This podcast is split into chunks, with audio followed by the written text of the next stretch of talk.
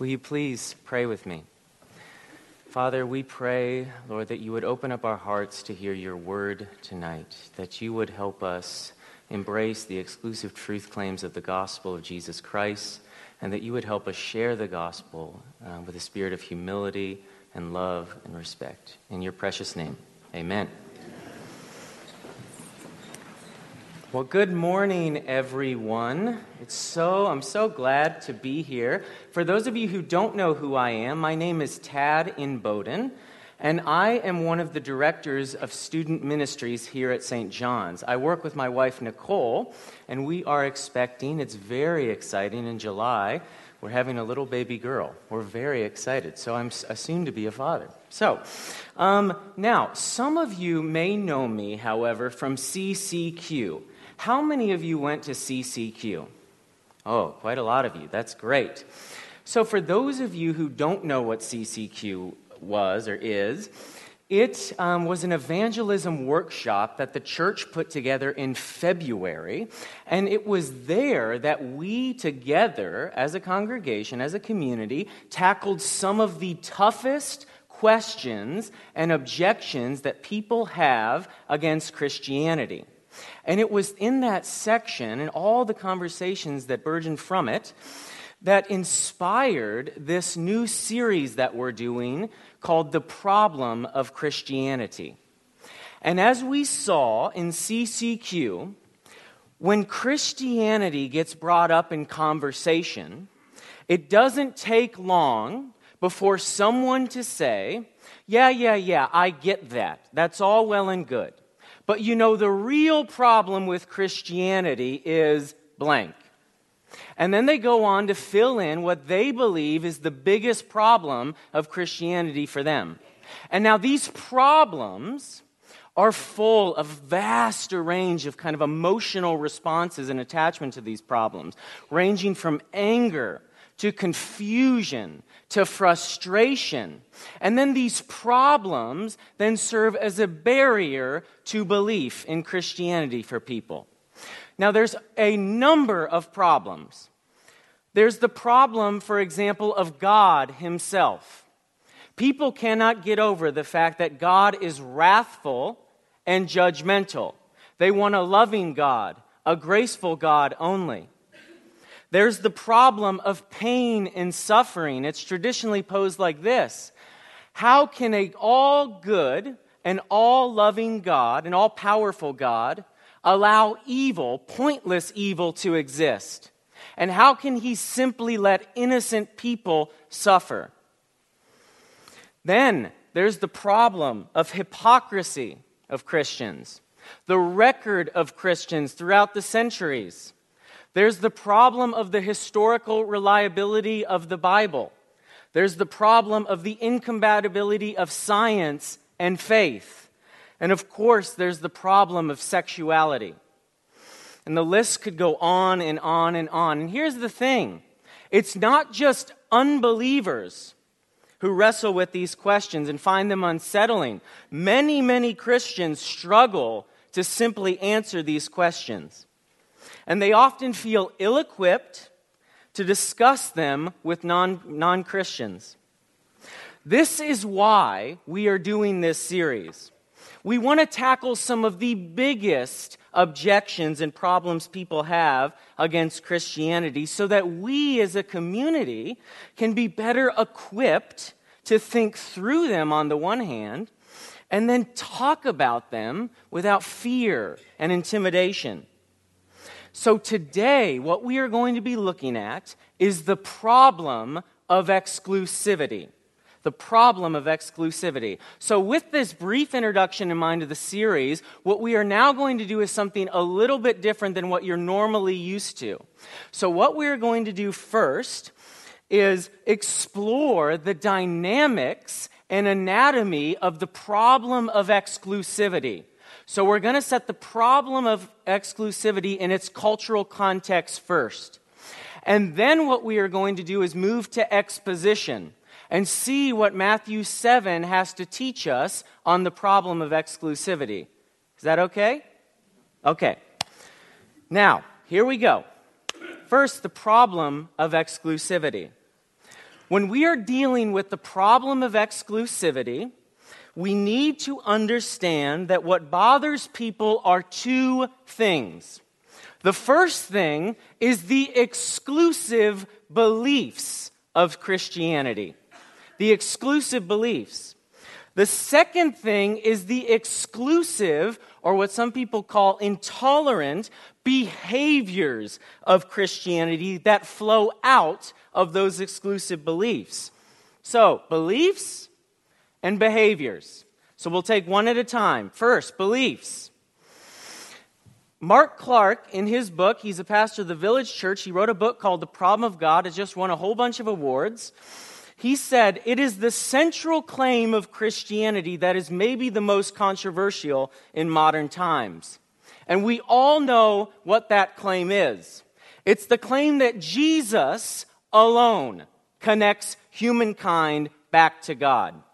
In John 14, we all know this passage. Jesus says, I am the way the truth, and the life. No one comes to the Father except through me. Now, that is a bold claim. And as Ravi Zacharias points out in his book, Jesus Among Other Gods, he says that it's a claim that Jesus alone is the exclusive means of salvation, the only way to have peace and ultimate joy in life, and that no other religion and no other worldview can provide these things. But this is a serious problem. It is a serious problem for people living in our culture. A lot of Western people, and including a lot of Christians, find it extremely offensive to claim that there is only one way to God. The reason it appears arrogant, narrow minded, and exclusive. Why is this the case? It's the case because we live in what Lesslie Newbigin, in his book, A Gospel in a Pluralistic Society, he says we live in a pluralistic society. There's the reality of cultural pluralism. It's a reality, it's a fact. So, what this is, is we're globally connected, aware of literally billions and billions of other good, decent people who practice different religions, have different worldviews and in addition to that, in addition to the reality of cultural pluralism, there's the ideal, and our culture upholds ideological pluralism, or what most people call inclusivism.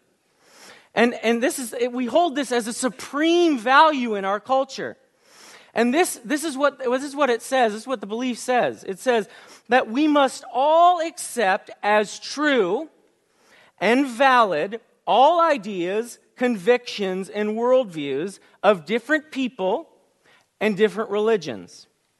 And so, in this cultural climate, when people encounter Christianity's exclusive claims, they can't help but ask themselves this question How could Christians honestly say that all people, Jews, Muslims, Sikhs, Hindus, even atheists, secular people. How could you say that all of them are wrong and are going to be an eternity without God just because they don't belong to Christianity? How many of you watch or have watched Oprah? You don't need to show a hand. No, no need to show a hand. But how many of you have watched Oprah? I, I, I personally I love Oprah. I know she doesn't do her show anymore, but she did. My mom loved Oprah, so I kind of watched it. Now, I looked on YouTube and found this, uh, this very interesting um, dialogue that Oprah had. It was a very heated dialogue, actually. Oprah had with a Christian in her audience who said, she st- the Christian stood up and said, You know, Jesus is the only way to God. And I believe that Oprah summarized so well the frustration most people feel towards a belief that is so exclusive. Here's what she said in her show. You can watch this on YouTube. She says this There are millions of ways to be a human being, and many paths to what you call God. Her path might be something else. And when she gets there, she might call it the light. There couldn't possibly be just one way. You see, the belief that Jesus is the only way to God is seen by many as arrogant and exclusive truth claim that marginalizes and devalues other people's authentic quest for spirituality. Do you see? So, in addition to this, in addition to this, not only are Christian beliefs seen as arrogant, it's also believed that Christianity's teaching on the exclusivity of Christ leads to behaviors that are intolerant on many levels and oppressive and even borderline violent. If you were looking for a good book on this, I'm just constantly going to recommend books so you can write them down. Miroslav Volf, Exclusion and Embrace, is a phenomenal book on the dynamics and anatomy of exclusion, the practice of exclusion. It's not, it doesn't take long for critics like Richard Dawkins and other people in the New Atheist movement to say the Crusades, bring up the Crusades, or the African American slave trade, or the treatment of Christians toward the LGBTQ community. And when these examples are then put right up against other perpetrators of religious violence like ISIS or the Christian missionary treatment of Aboriginal people in this country, it seems hard for our culture to escape the conclusion that religion is one of the greatest obstacles to tolerance and peace in our world. I've experienced this personally. Before I came to St. John's, I was at Regent. I was doing two degrees, and on the second degree, the THM, I was writing a paper on reconciliation with the Truth and Reconciliation Commission, how the gospel plays into that. And I was working with a team to church plant on a reserve. And someone caught wind of this, came up to me, and, and said, Listen, these people do not need your religion. They don't need Christianity. They don't need to be saved. Their religion is beautiful, their culture is flourishing, and what they need is for you to leave them alone. She saw me as exclusive, holding these exclusive beliefs, and she just naturally assumed, although this was the exact opposite case of what happened, that I was just imposing or forcing or coercing and oppressing these people with my beliefs. Now, here's what I want to do I want to wholeheartedly affirm certain things, okay? I believe that Christians should uphold and affirm that there is much truth and beauty and virtue in other cultures and religions. C.S. Lewis, in his book Mere Christianity, makes this point. He says if you're a Christian, you don't have to believe religions and other religions and other cultures are wrong all the way through he says you can see that there's glimpses of truth in each one of them. We're allowed to do that as Christians. And I think that a Christian needs to admit the terrible fact that the church has never lacked in truly arrogant people, older brothers, so to speak. And I also agree that exclusive religious beliefs to superiority can erode peace and lead to strife and conflict and division. This is what Tim Keller, in his book, The Reason for God, calls the slippery slope of religion. Ah, yes. but, and this is a very big but, the reality is that we cannot avoid truth claims. No matter what the postmodernist says, no matter how convincing the critique of meta narrative and absolute truth is, the reality is we cannot avoid truth claims. Everyone has truth claims. And by their very nature, by the very nature of truth, truth claims are exclusive. And all religions, and really all people, even the pluralists and the relativists, they all make exclusive truth claims. So then the question becomes which truth claims lead to intolerance? Does this make sense? So, this is, as I see it, the heart of the problem of exclusivity.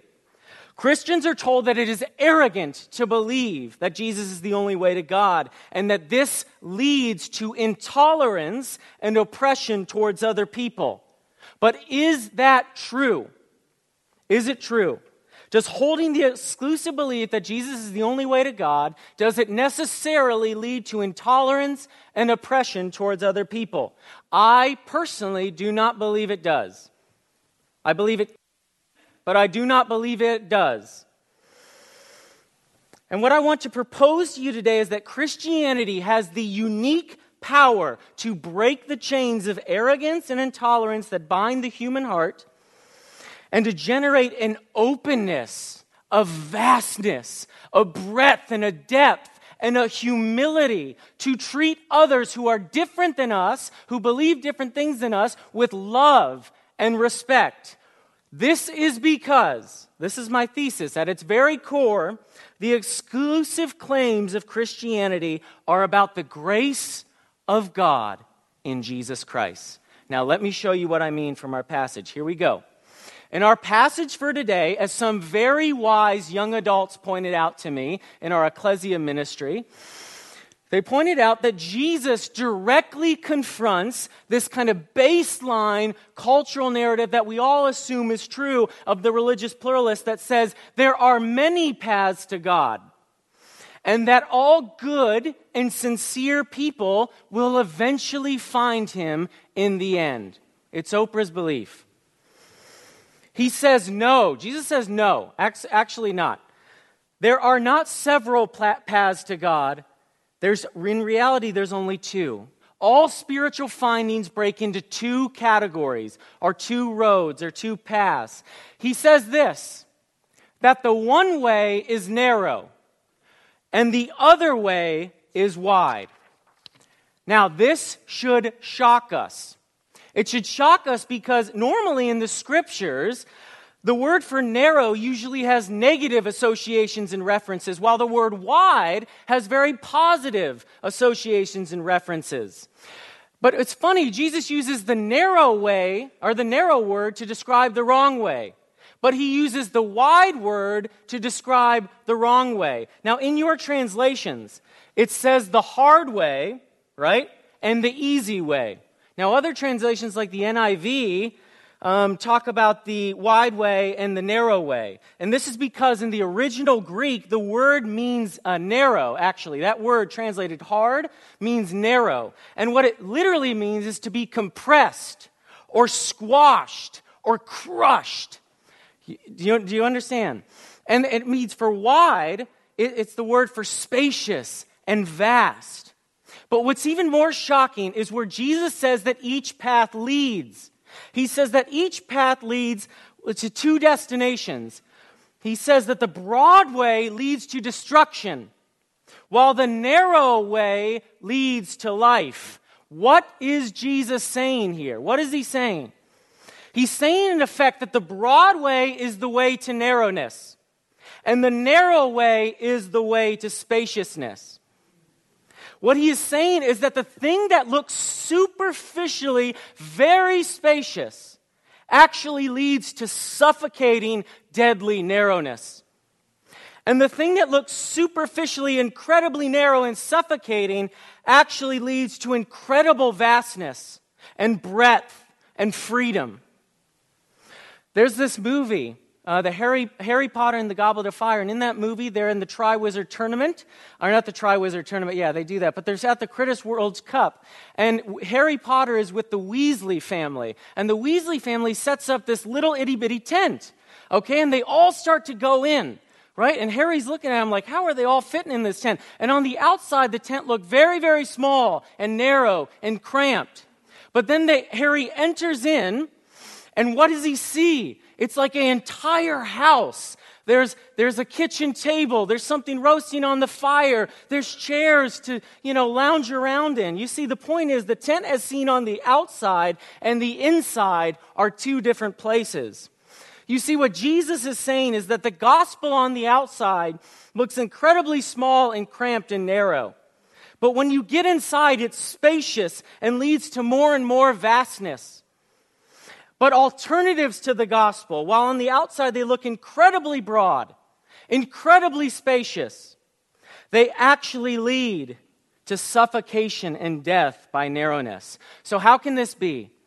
How can narrowness lead to spaciousness, and spaciousness lead to narrowness. Here's how. If you believe that the only way to be saved is through Jesus, that's narrow. It really is narrow. But it's the only way to believe in grace. If you believe you are saved by grace, you have to believe that someone else has fought and won the gate for you. That's how you can just enter the gate. Jesus says, enter the narrow gate. He doesn't say in verse 14, verse, uh, 14, hard is the way and narrow is the gate that leads to life. He says, narrow is the gate, and then comes the way. Do you know what Jesus is saying here? Because this is very, very, it's key in this, in this discussion of exclusivity.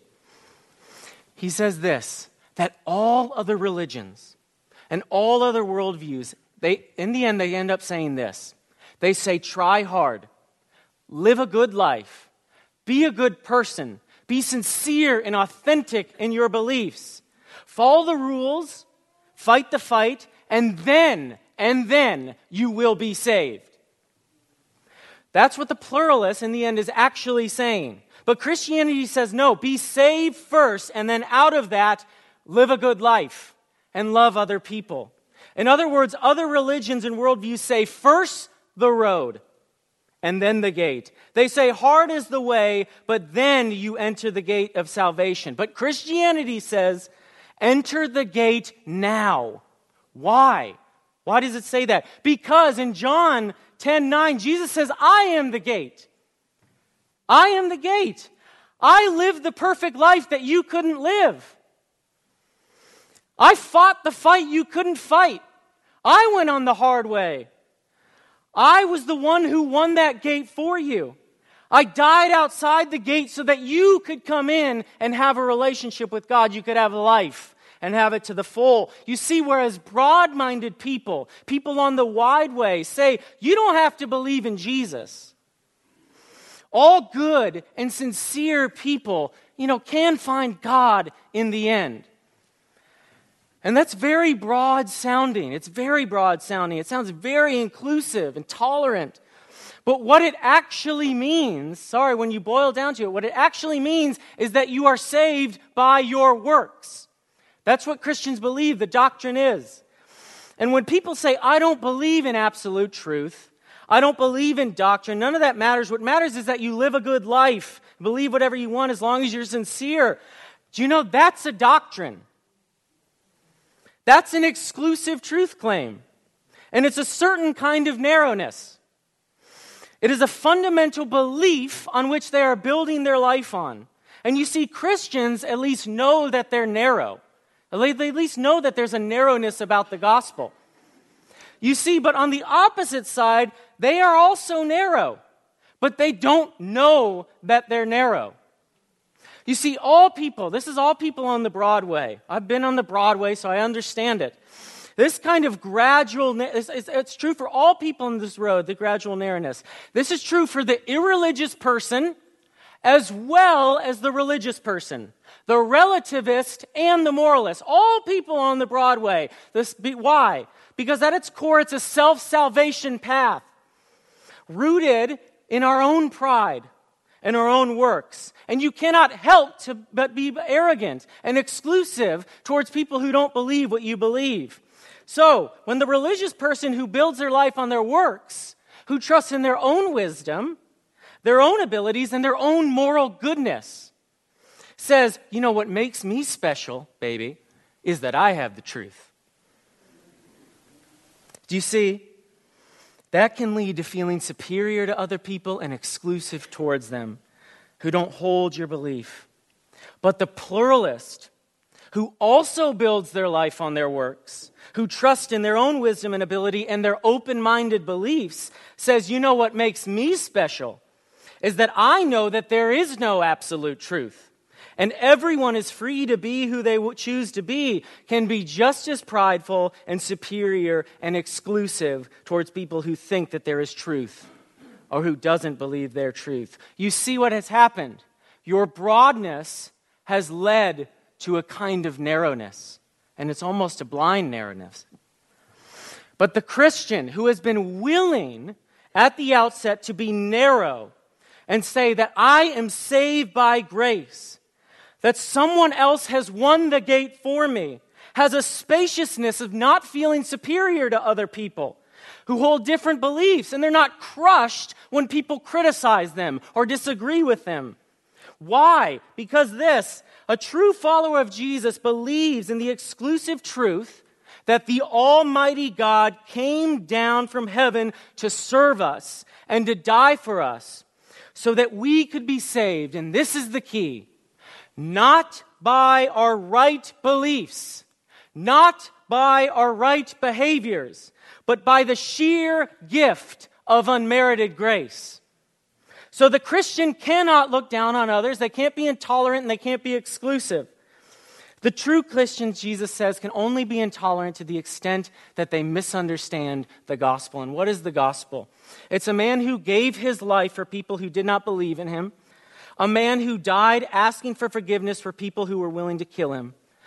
So when Christians say, I believe the gospel, they say, I have the truth. But you understand that the truth that I have is a suffering God, a lamb that was slain. Do you understand? The one who died for his enemies. The one who came not to be served, but to serve and give his life as a ransom for many. So, friends, Christianity is indeed exclusive truth claim. But it wants, and but here's, here's the thing it's the most inclusive, exclusive claim because it wants you to exclusively believe in a God who died for you while you were still a sinner. And he asks you to love and care for people who are different than you. So, friends, I believe that Christians can indeed be arrogant and intolerant. They can act in intolerant and, and, and, arrogant ways towards others. But this is not believed because they, this, I don't believe this is because they're taking Jesus' exclusive claims too seriously. I actually think it's because they are not taking Jesus' exclusive claims seriously enough. So, how does this work out in practice in closing? How does this actually work out? How can we actually share the great truth of the gospel without being arrogant and intolerant? Here's what I think it looks like it looks like being vulnerable with other people about our own weaknesses and our own brokenness. I was talking to a woman in this congregation. I love this woman so much. Her heart, oh, it's so full of grace and love and, and here's what she told me when, when we were talking about this topic. She says, um, when, when I was younger, I was raising children. And now my children are all adults, but I was raising children. And during that time, my inner life was one of crippling anxiety and worry. I, I, worried about what was happening to my children, what was happening in their life, and I worried about the future. But her strategy of trying to control her own life and those she loved, she says, was a complete failure. But into that place of messiness and of pain and of failure, Jesus entered into her life. And giving over that messiness, that troubled life to him for her was a very slow process. It took the help of this community and Christian friends and brothers and sisters to help her. And she has learned to trust God with herself and her family. This is a daily process for her. But she says, with God, like anything else, I found true peace. And do you know what she says? She says, when I share the gospel, this is exactly what I tell people. This is the story that I tell people. I found that so amazing, so encouraging. Because I can talk about my failures all day long and my sins and my hang up, but how good God is. You see, again and again, admitting our own failure and simply being vulnerable about our weakness and our, our great ways to be non arrogant witnesses to the gospel of Jesus Christ. Amen.